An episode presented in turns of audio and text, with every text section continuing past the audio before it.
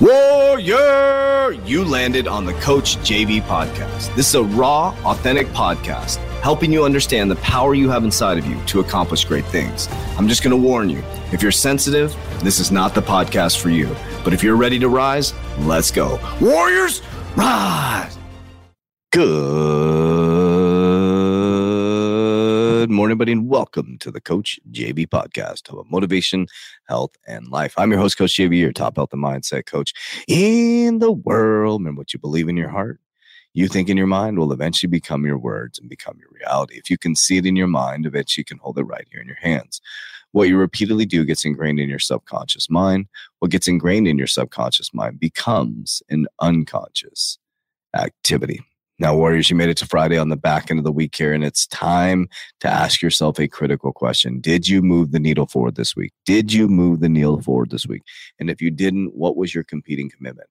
the main thing you should be doing on a daily basis is looking in the mirror every single day. Fuck what everybody else is doing. Nobody's stopping you from being great. Doesn't matter what happens with Trump or if he comes back, he's not going to save you. He's not going to wake you up in the morning.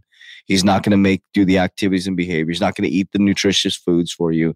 He's not going to raise your family. He's not going to make decisions for you. He may give you better tax laws and maybe build back America great and you know things like that but they are not here to save you.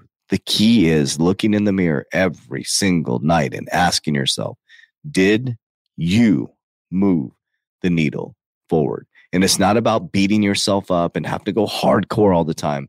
It's about asking yourself a critical question. What do you truly want for your life? What do you truly, truly want for your life? And why don't you have it?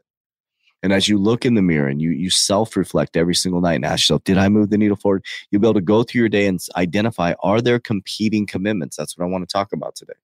What are the competing commitments that you're struggling with within your life that are stopping you from getting to where you want to go? An example, a competing commitment could be you're trying to get in great shape, right?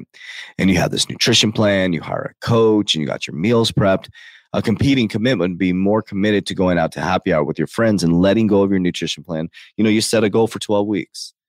You can't go 12 weeks without going to happy hour. That's a competing commitment. You're giving in to the peer pressure of your friends. That is a competing. You're more committed to pleasing your friends and not looking silly or getting made fun of by your friends versus getting in the best shape of your life. You hired the coach, you hired the nutrition plan, you got everything you need, you got your meals prep, but your commitment is stronger to looking a judgment from your friends than it is to getting to where you want to go.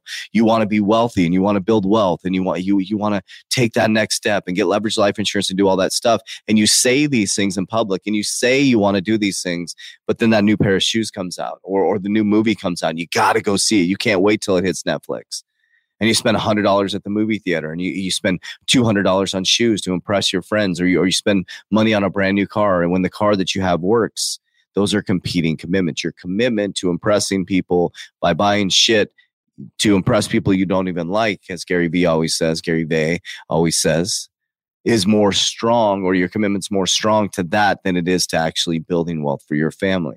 We go on and on and on. You say you want to build a business. You say you're hustling for your family. But when you get home, your commitment to watching Netflix and sitting on the couch is stronger to your commitment than getting 10,000 hours of mastering and turning your after your nine to five, your five to nine into a side hustle. I could go on and on and break down all competing commitments.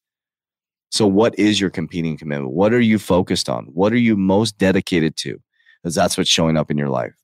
So, it's simple. Next week, every single day, starting Saturday, tomorrow, look in the mirror and ask yourself, did you move the needle forward? And if you didn't move the field needle forward, what was your competing commitment? Warriors, rise, get your